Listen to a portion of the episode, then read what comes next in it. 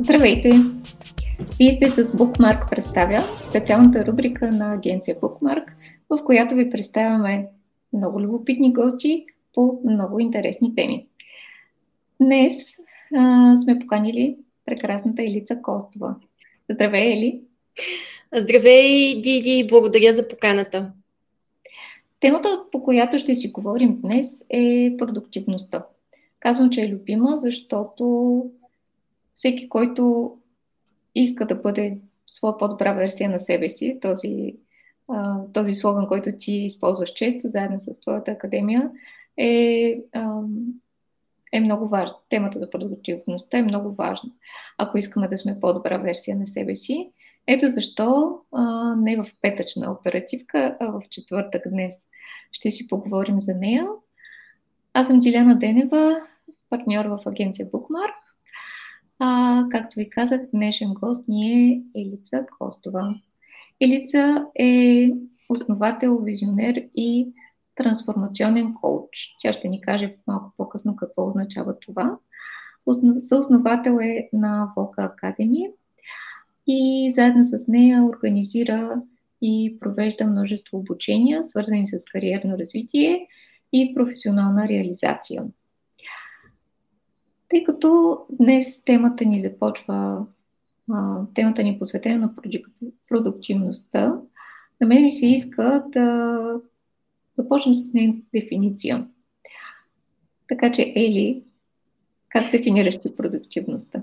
Е, това е един на пръв поглед прост въпрос, но всъщност е доста сложен. Има много дефиниции на продуктивността. Ако тръгнем от самата дума, това означава да произвеждаме или да има плодове на труда ни.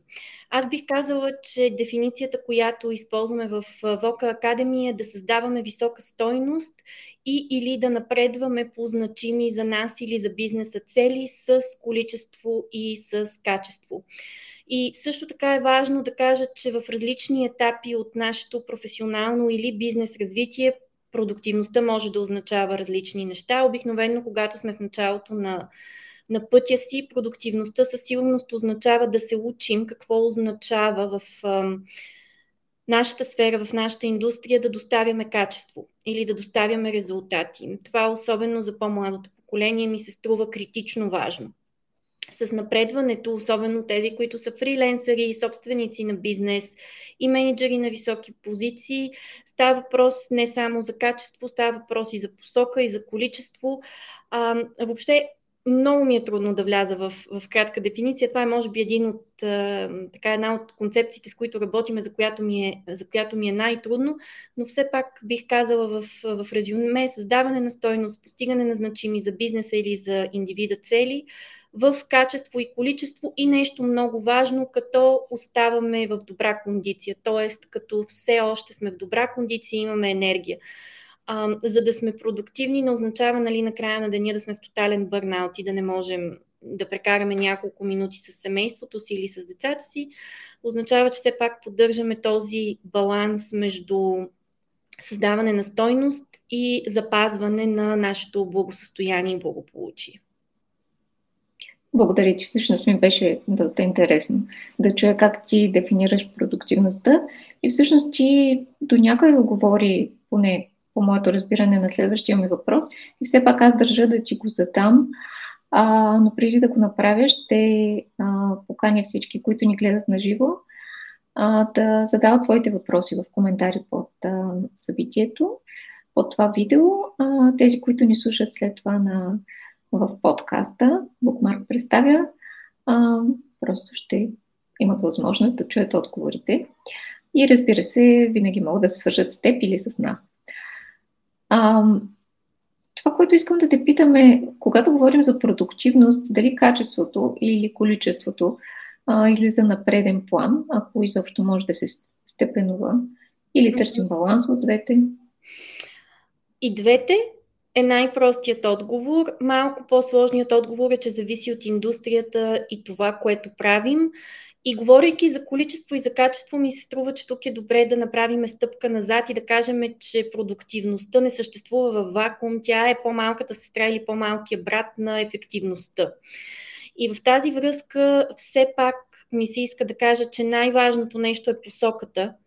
А, когато говорим на индивидуално ниво, това е посоката какво означава да сме продуктивни на нашата позиция, на нашето работно място, в нашия бизнес. Когато говорим за бизнес, нали, какво означава в нашия бизнес да сме продуктивни и как ние измерваме това. По въпроса с количеството и с, с качеството зависи доста отново от позицията и от индустрията. Бих казала, че за експерти продажби количеството със сигурност е сериозен индикатор за продуктивност, защото това движи бизнеса напред. А, има други обаче сфери, в които продуктивността много трудно може да се измери в количество. И тук а, ми хрумва един а, малко м, противоречив пример и това е с образованието, което също е тема, която е на, на сърцето ми. Как измерваме продуктивността в образованието и в светлината на скорошните новини около резултати от матурите, дали в количество, дали в качество. И тук идва и темата, която ти засегна в представянето ми за трансформацията. Има индустрии или сфери, като аз мятам, че образованието е такова par excellence, в които измерваме продуктивност и ефективност не само в количество и в качество, но и в трансформация. В това по какъв начин правим по-добър живота, представянето на хората, с които работим. Това е до някъде и нашата работа в Voca Academy. И всъщност там продуктивност се измерва изключително трудно. Спомням си, че когато карах магистратурата си по Educational Leadership and Management, имахме специален модул за измерване на ефективността в образованието. И там се бяхме събрали много хора, включително един човек, който беше супер интендент, нещо като отговаряш за целия щат Вашингтон на тема образование. Настане една много разгорещена дискусия и завършихме с идеята, че не можем да се съгласим или както се казва на английски, we agree to disagree. Да, връщайки се към твоя въпрос, наистина зависи от позицията и от индустрията, но освен количество и качество, а, в този така много м, обичащ да влиза в цифри свят, 7 съвета за това, 8 мита за онова и разбира се всички KPIs и OKRs, Key Performance Indicators, Objectives и Key Results мерим в числа.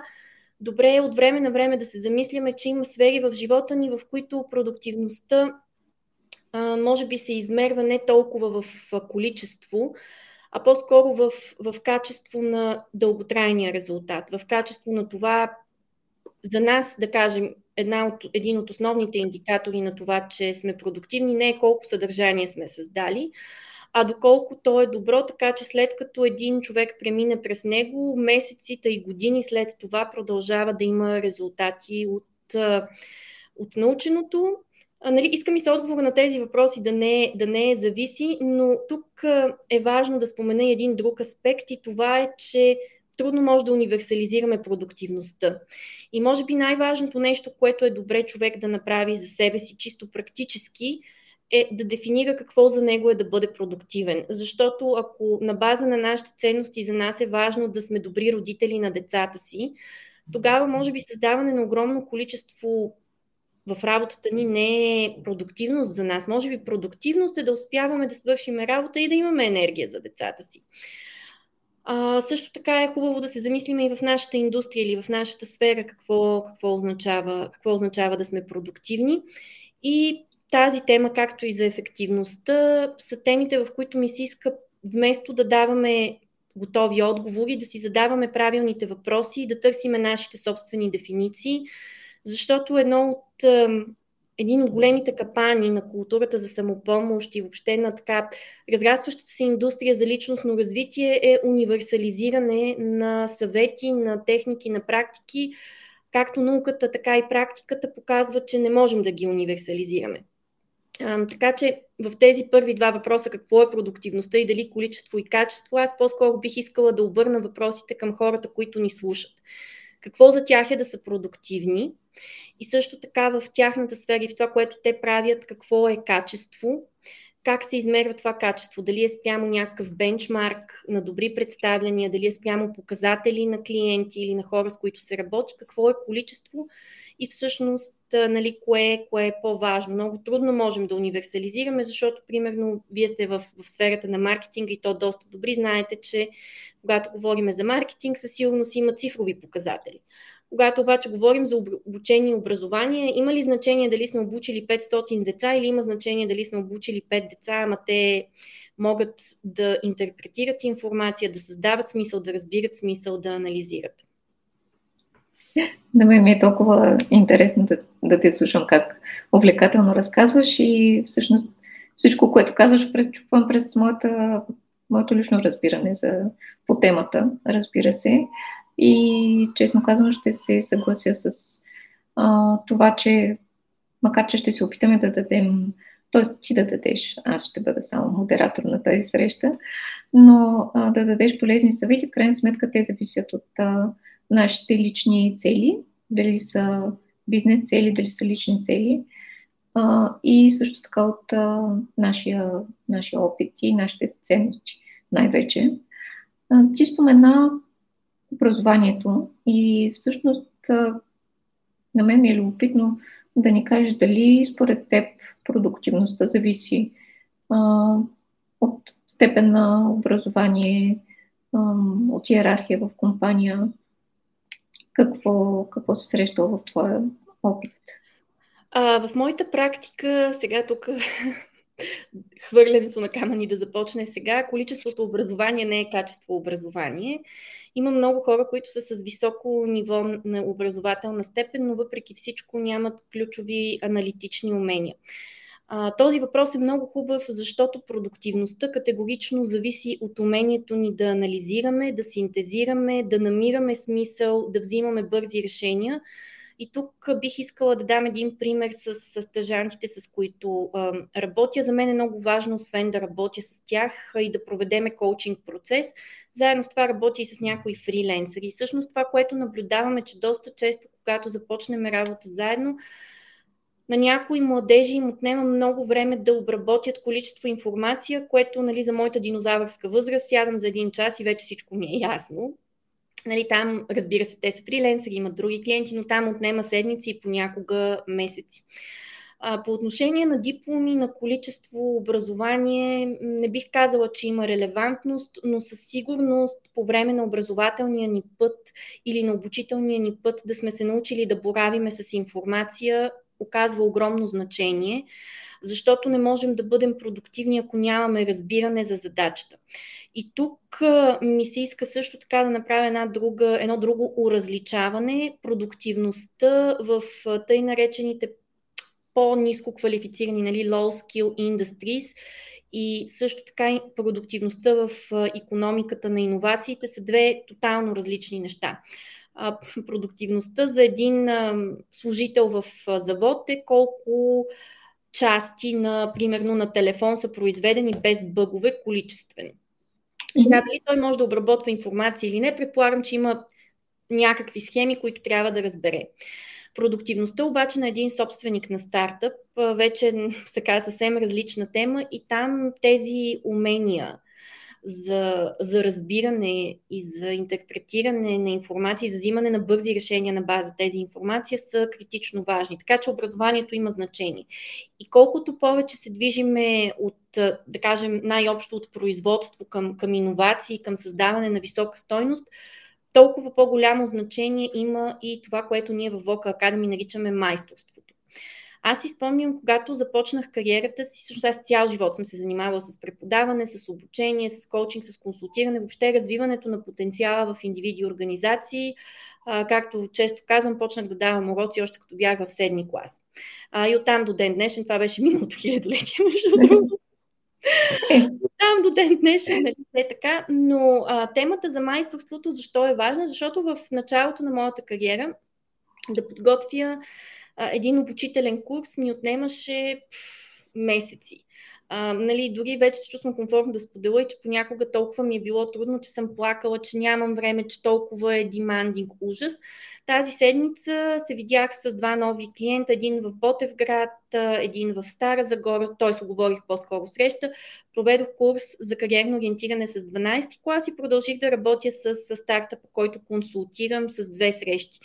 Нали, това количество и естествено, понеже за мен все пак водещо е качество и качество на работата, преди 5 години или 10 беше немислимо.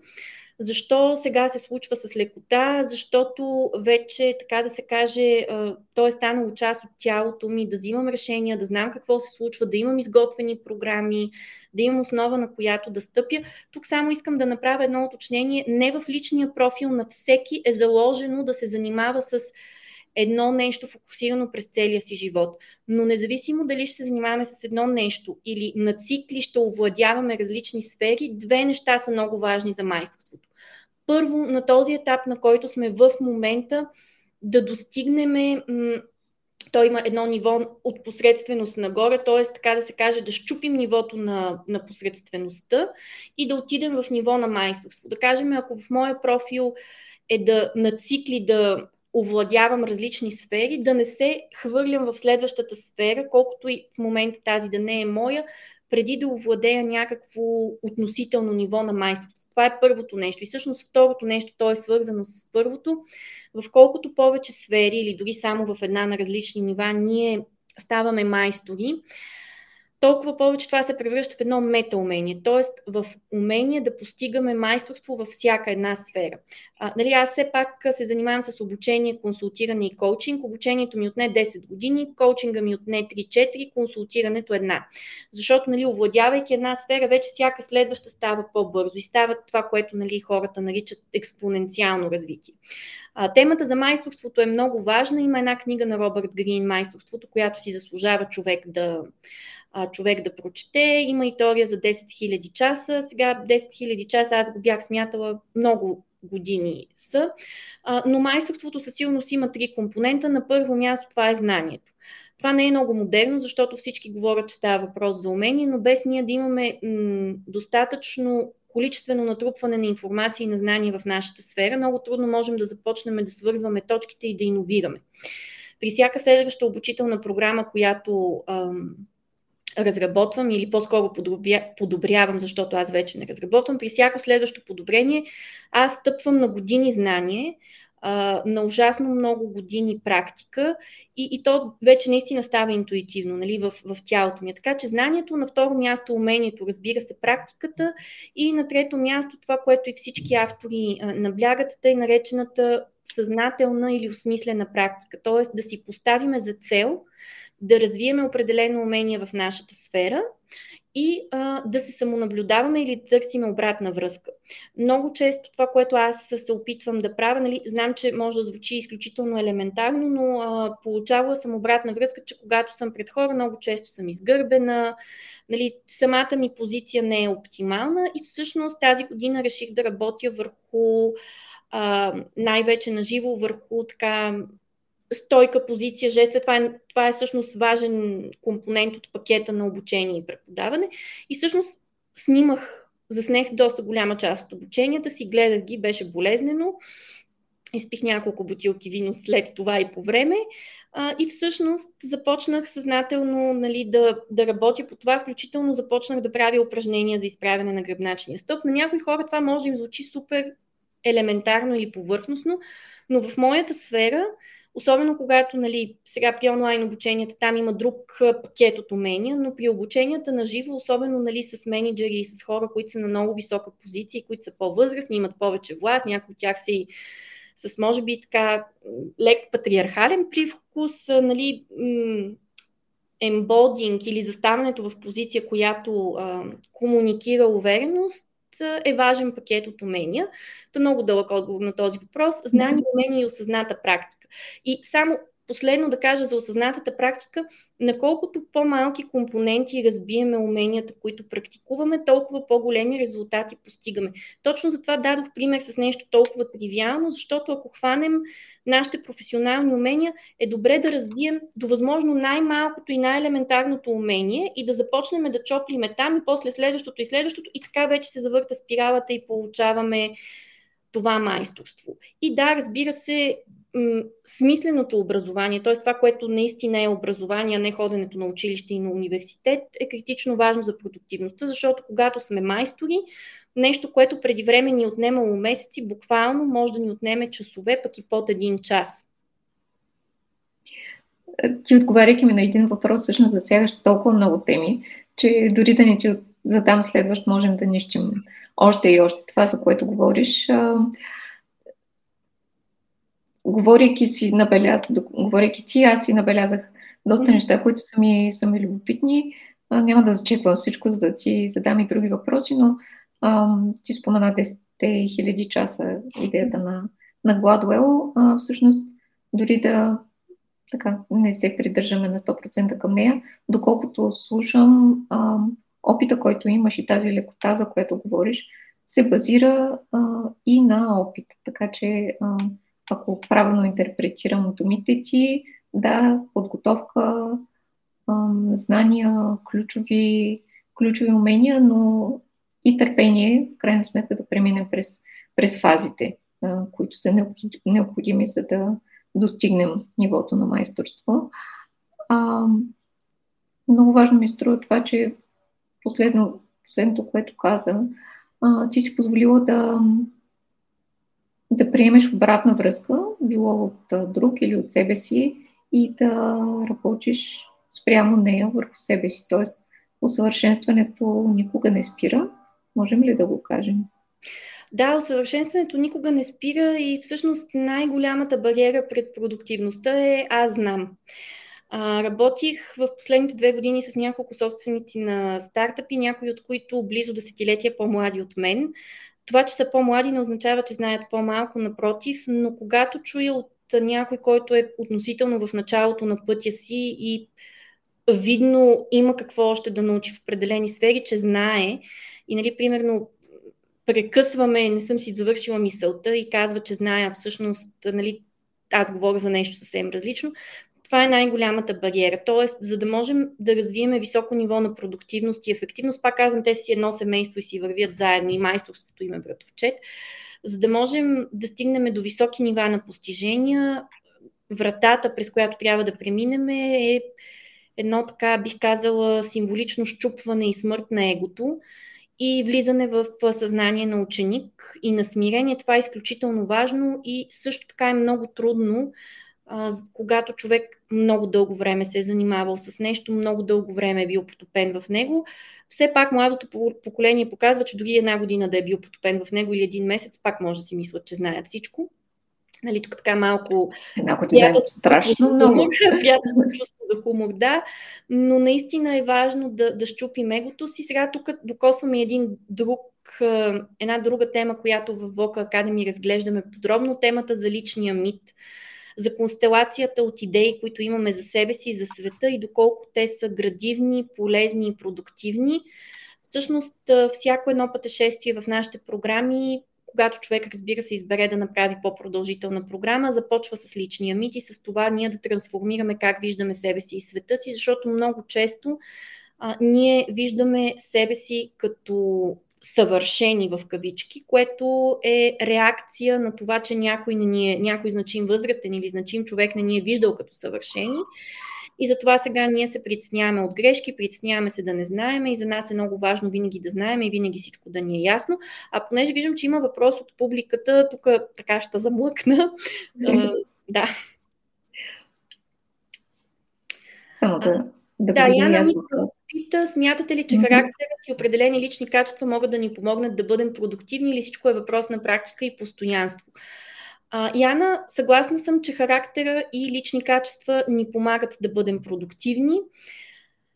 А, също така, най-общо казано, а, възпитанието или начина по който сме преминали през света в ранните си години оказва огромно значение, защото реално голяма част от характера и личните качества и се формират тогава. Но да, характер и лични качества със сигурност помагат за продуктивност. Това, което споменах преди малко, дисциплина помага много за, за продуктивност. Можем да кажем, че тъй нареченият growth mindset или отворено съзнание също е лично качество. То помага за това да бъдем продуктивни. И разбира се, едно ниво на искреност с себе си и с другите също ни помага да бъдем продуктивни, защото няма как да бъдем продуктивни, ако живеем в самозаблуда или в опит да заблудим останалите по отношение на нашите резултати или способности. А, така че да, със сигурност личните качества и характера помагат много. Чудесно. А, с какво, какъв най-често проблем се свързват с теб компании и професионалисти, които искат да им помогнеш да бъдат по-продуктивни. Какво казват те?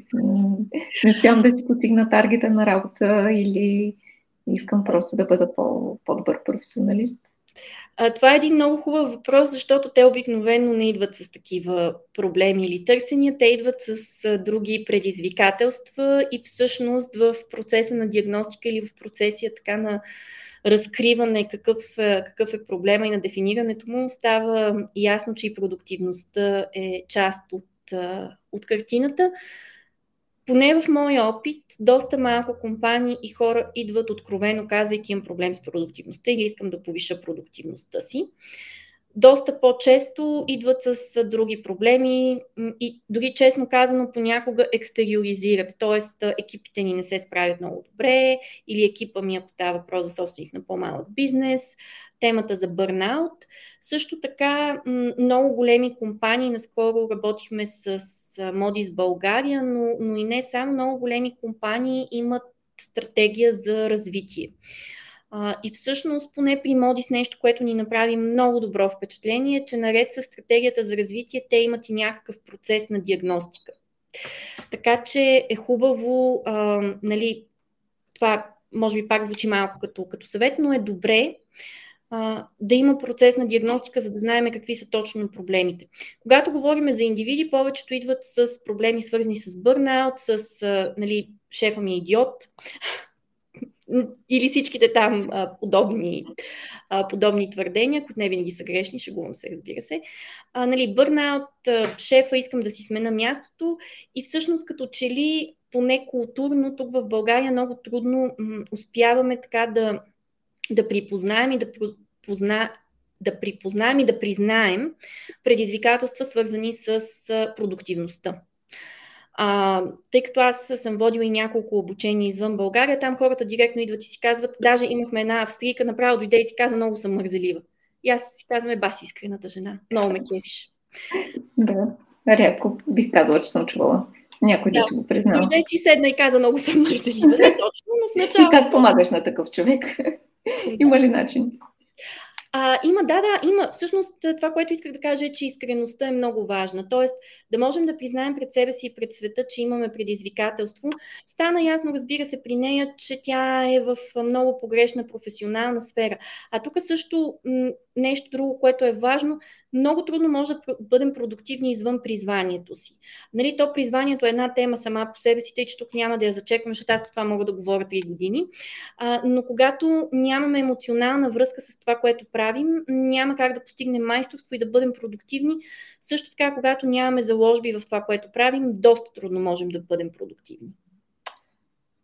Аз призвавам нашите зрители и слушатели да споделят своите начини за продуктивност, тъй като съм сигурна, че всеки си има свои, свои такива. Ще бъде любопитно всъщност да видим дали има нещо, което се повтаря като модел. Ти междувременно какво би ни казала? Сигурно няма да харесаш този въпрос, но а, има ли трикове?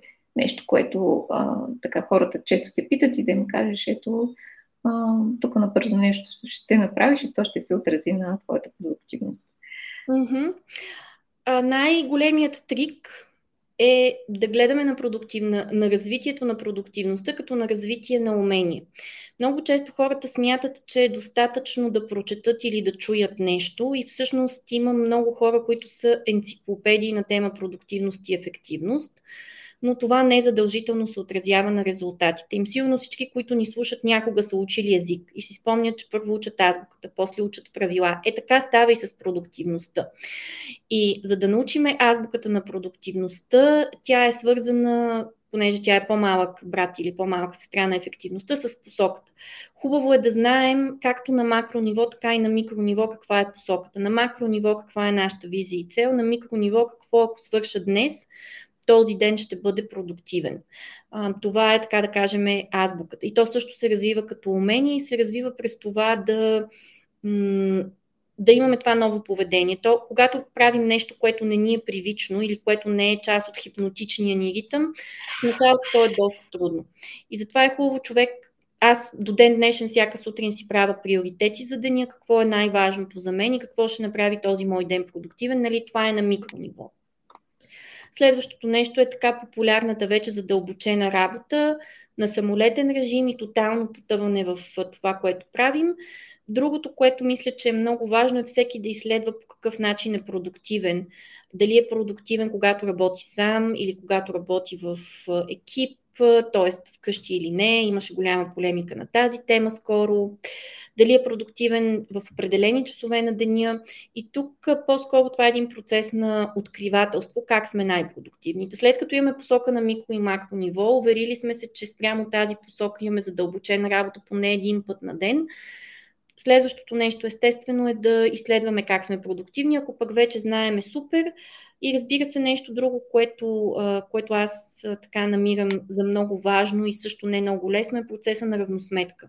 Тоест от време на време да спираме и да си казваме какво може да ме направи по-продуктивен, защото в определен момент стигаме до едно образно казано плато в което нали, имаме малки подобрения, но не правиме готови, големи скокове и всъщност това, което може да направи големия скок е именно процеса на а, равносметка. А, тъй като сме в период, в който завръщането към офиса е, беше последните седмици, месеци, продължава и вероятно ще бъде а, голяма тема, която вълнува хора, служители и работодатели. Има ли м- начини, кои, по които ам, така хората могат да си помогнат, преминавайки от а, вече превърналия се в навик модел на работа от дома, а, да го прехвърлят и в офиса. Mm-hmm.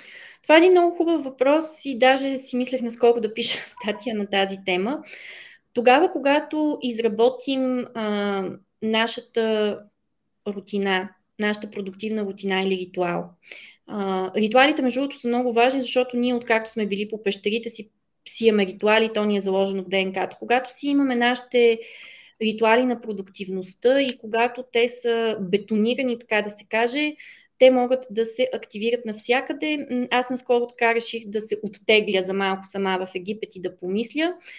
Разбира се, се случиха пожари по средата на почивката ми и въпреки, че бях в почивка, нали, много бързо успях да активирам, аз навсякъде си хода с компютъра за всеки случай, нали, този ритуал на продуктивността и в рамките нали, на един час преди там ориенталската вечер да свърша работа като за 3 години.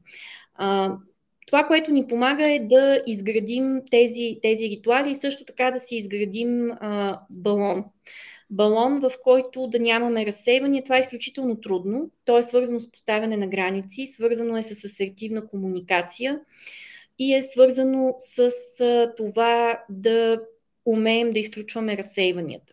И аз бих казала, че изграждането на този балон или на този вакуум започва от по-лесното към по-трудното. Нали? По-лесното е да си включим с телефона на самолетен режим, а, нали? по-трудното е да кажем на детето да спре да ни притеснява, ако сме вкъщи, или на колегата да спре да ни обяснява за новата си приятелка, примерно.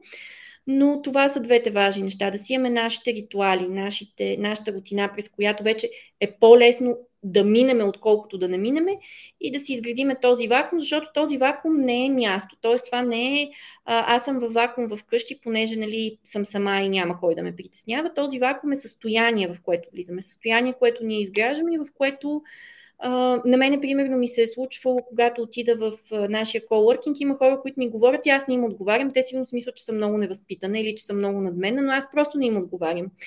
А, не само, че не им отговарям, но понякога дори не осъзнавам, че те са били там и че са ми казали нещо. Моя приятел много често ми се сърди, когато ме прекъсва, т.е. той не ме прекъсва, но когато ми говори докато работя, аз отново съм влязла в тунела и съм го изключила, той го приема лично. Аз съм обяснила, нали, че не е лично. Така че когато успеем да изградим нали, рутината и скафандъра, можем да си ги носим навсякъде със себе си. Естествено, има места, на които е по-трудно. За някой е по-трудно вкъщи, за други е по-трудно в офиса. Но всичко е въпрос на дисциплина, както да. моето да. вътрешно аз подсказва. Поне а, моето усещане винаги е такова. А, е, любопитно ми е дали а, в твоята практика срещаш проблемите с продуктивността, по-скоро на ниски нива в компаниите или на по-високите менеджерски позиции? На по-високите менеджерски позиции, позиции са по-видни, по-фатални и по-драматични, но иначе те са, така да се каже, across the board или а, навсякъде. Има нещо друго, което е много важно и то е, че когато, особено в екипи, които са по-малки или компании, които са по-малки, т.е. в компании екипи, които са по-близо до лидера си, гледат го по-често на ежедневна база. Ако лидера е добър ролеви модел на продуктивност, обикновено това е заразно и вдъхновяващо. Ако не е, тогава вече може да стане наистина проблематично. Аз съм имала такива казуси, в които нали, лидерите не са най-добрия модел на продуктивност. И това. Но в същото време го изискват. Извинявай. Но в същото време изискват продуктивност, може би. Тоест тогава най... получава а, дисонанс. Най-голямата драма е когато хем не са продуктивни, хем не изискват продуктивност. Нали? Тогава вече положението е фатално. Трудно. Но да, има случаи, в които те не са продуктивни, а пък изискват продуктивност. Това е дисонанс. Има едно изследване на Harvard Business Review, което аз търсих вчера, но не можах да намеря. Все пак ще го намеря и ще го изпратя в което се казва, че наколкото по-високо ниво човек се намира в иерархията и в компанията, толкова по-високия процента на влияние на неговата продуктивност, стига и до, стигайки до безкрайност. Тоест, ако аз съм CEO на огромна компания с 5 нива под мен, моето ниво на продуктивност може до такава степен да афектира компанията, че то буквално не може да се измери. Тоест, може да я убие или да я изстреля в небесата. Като разбира се, когато говорим за продуктивност на по-високите нива, тук вече тя е още по-тясно свързана с ефективността, с посоката, но и с способността да, как да кажа, да създаваме култура на продуктивност надолу. Надолу по другите менеджерски нива, надолу, надолу по екипите. По принцип, нали, за да отговоря директно на въпрос, са ти хора, които са на менеджерски позиции, както се казва, по един или друг начин са развили нива на продуктивност. Тоест, те трудно ще са там, освен в някои случаи на семейни бизнеси, те трудно ще са там, ако не са продуктивни.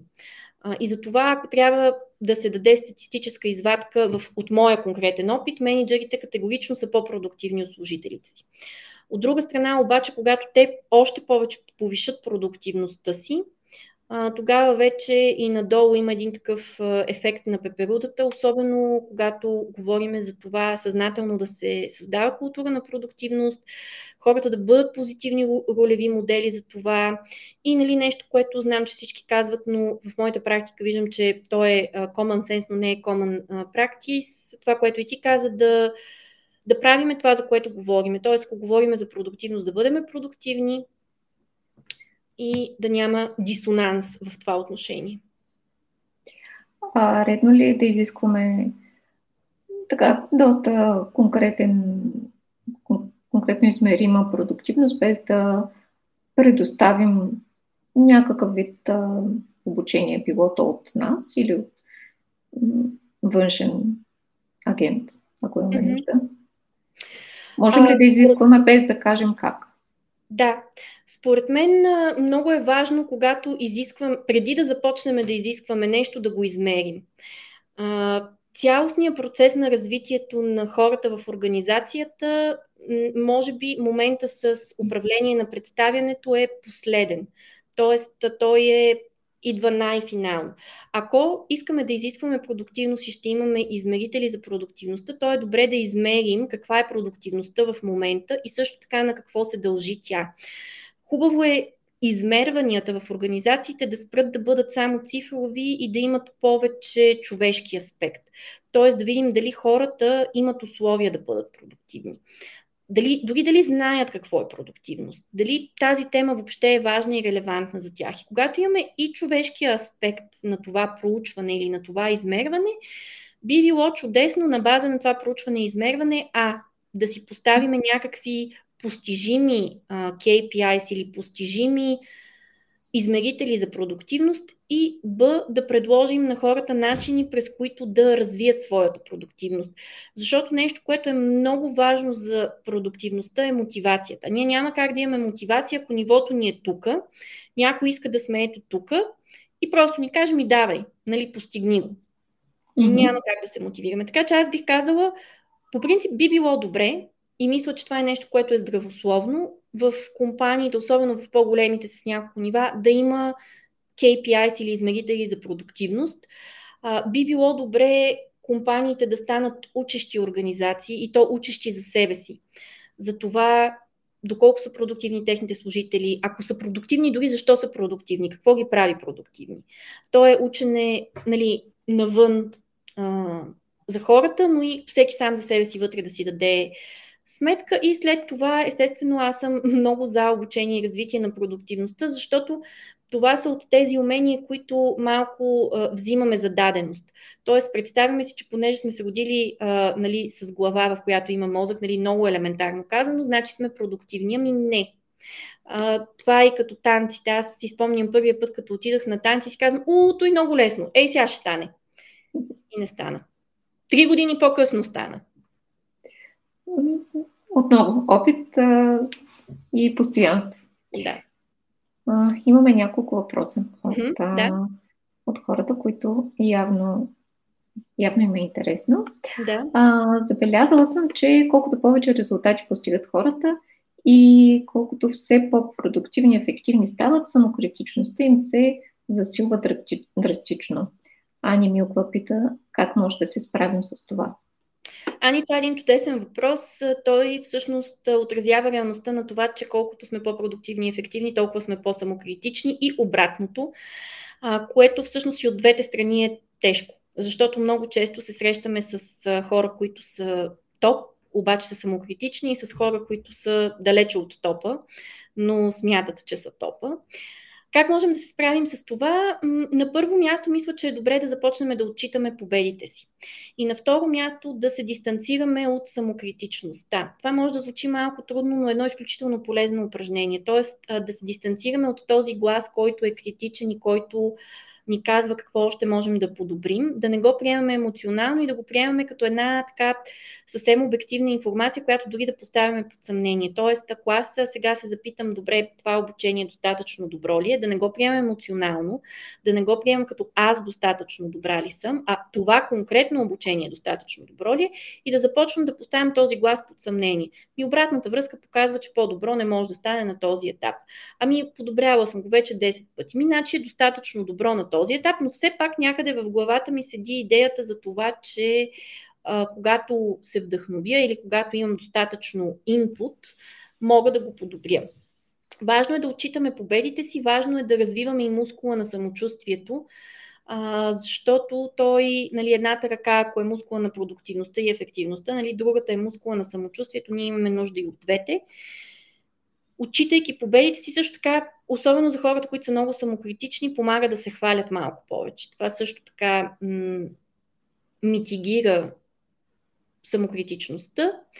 И естествено, създаването на тази дистанция, за която споменах, нали, то хем звучи абстрактно, хем не е много лесно, всъщност е много здравословно, защото цялата игра, така да се каже, е да не приемаме този глас, който е вътре в нас лично.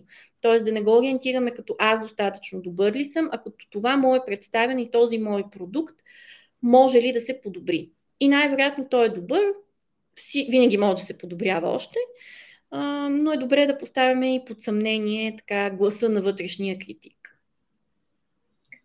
Аз бих а, допълнила, ако ми позволиш, а, обратната връзка да я приемаме в а, бизнес и професионален план. А, обратната връзка да приемаме изцяло и само в контекста, в който е дадена, без да я генерализираме за личността ни. Да, абсолютно. Точно така, да. Нека да видим дали има и други въпроси.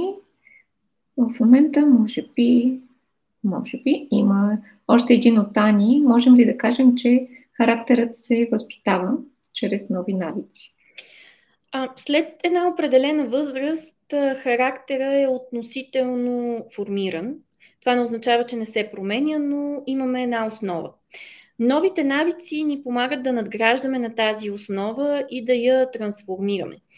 Ако решим, че искаме да направим, така да се каже, пълна промяна, т.е. изцяло да променим характера си, на първо място трябва да сме сигурни, че това нещо ще е изцяло за наше добро. И на второ място това е един много дълъг процес. Новите навици възпитават нови поведения, новите поведения водят до нови резултати. Аз бих казала, че в сърцето на отговора на този въпрос е да се обичаме такива каквито сме и да видим дори неща, които изглеждат като недостатък, като предимство или като наш уникален отпечатък.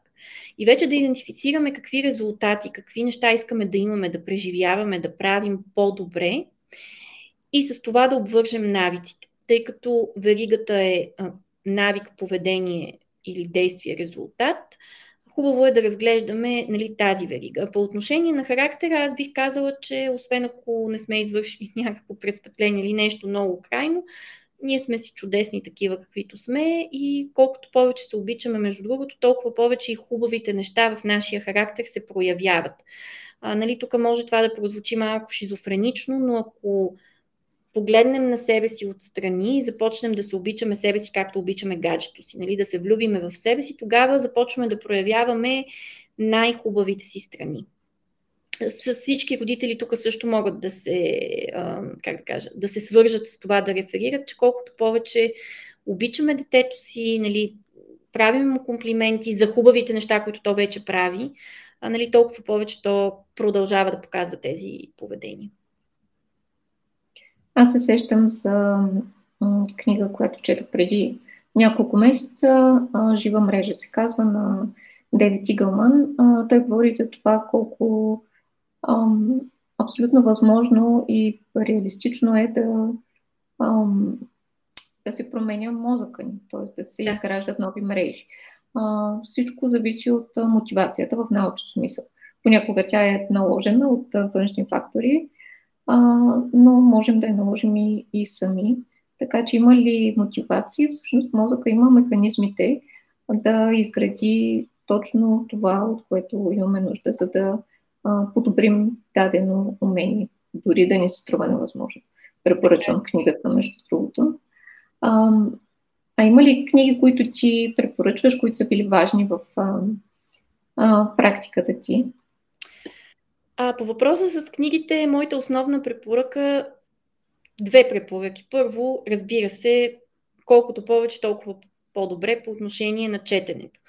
По отношение на продуктивността, обаче, препоръката ми е свързана с практика. Ако някой конкретно иска да подобри продуктивността си, аз бих му препоръчала да започне да чете себе си да започне да изследва себе си, какво е за него продуктивност, кога е продуктивен, как е продуктивен, т.е. Да, да направи един такъв процес на самоизследване. А, по отношение на книгите, все пак, тъй като аз дълбоко вярвам, че това също е неизменна част от развитието ни във всеки един аспект. Вече споменахме майсторството на Робърт Грин. А, говорейки за продуктивност, тя няма как да се случи без лична ефективност. И в тази връзка Библията, а именно седемте навика на високоефективните хора на Стивън Кови, нали, ако случайно човек не е прочел, основно Даниел Голман има една хубава книга Фокус, в която говори за връзката между призванието, най-общо казано, и фокуса, така че нали, тази книга на Даниел Голман Фокус, мисля, че така е преведена на български със сигурност нещо. Yeah, се, той говори за емоционалната интелигентност, която. Да, да, той говори за емоционалната а... интелигентност, за социалната интелигентност. Тази mm-hmm. книга се казва Фокус. Аз, понеже я имам на английски, купи си от едно летище в Рим, така се казваше. Нали, на колицата буквално пише фокус и има от А до Б. А, там той говори всъщност за връзката между фокуса и емоциите. И за това, че когато имаме емоционална връзка с това, което правим, развиваме доста по-високи нива на, на фокус. Да. Фокусът се казва. Да. Благодарим за подсказката на зрителите. Тази книга е много, много добра, защото а, тя свързва, според мен, темата за призванието е а, генезисът, началото на всичко. И, и всъщност фокусът свързва темата за призванието с продуктивността. Да, прекрасно. Ами, а, какъв по-хубав призив за това да ам, четем себе си на първо място, преди да, ам, преди да пристъпим към всяко, всяко друго действие от гледна точка на подобряването на ефективност, продуктивност и изобщо всяка посока, в която искаме да ставаме по-добри. Признавам, че на мен ми е изключително интересно да си говорим и бих се радвала да направим и втори епизод на, на тази тема, може би с малко по-различен фокус, ако разбира се има интерес от а, нашите зрители и слушатели. Благодаря ти много от сърце за всичко, което сподели. Надявам се, че сме били полезни и интересни. Има ли нещо, което искаш да кажеш като финално послание на нашата публика? Аз също много благодаря за поканата. На мен разговорът също ми беше много приятен и, и се чувствам много добре и много заредена в края на този разговор. Искрено благодаря за поканата. Това, което бих искала да споделя, може би като нишка в този разговор е, че няма универсални практики и може би е добре да върнем авторитета вътре в себе си. А, Тони Робинс е казал нещо, обаче той е 1,80 м с огромно количество тестостерон. Това, което е казал той, въжи за него. А, може би въжи и за някой друг, който е 1,80 м със също толкова количество тестостерон, може би не. Нека върнем авторитета обратно в себе си и използваме и пречупваме практиките, които чуваме през собствения си авторитет, през това какво работи за нас и какво е а, наистина добро за нас. Мисля, че това е така едно хубаво послание, с което ми се иска да завърша, да, да върнем авторитета в себе си и тогава вече дойдат и продуктивността и ефективността и нещата ще се подредят. Прекрасно. Благодаря ти много. Ако все още не сте абонирани за YouTube канала ни, за страниците ни в Facebook, LinkedIn, също и за подкаста в всички аудиоплатформи, направете го, защото планираме още много интересни гости. Хубав ден от мен!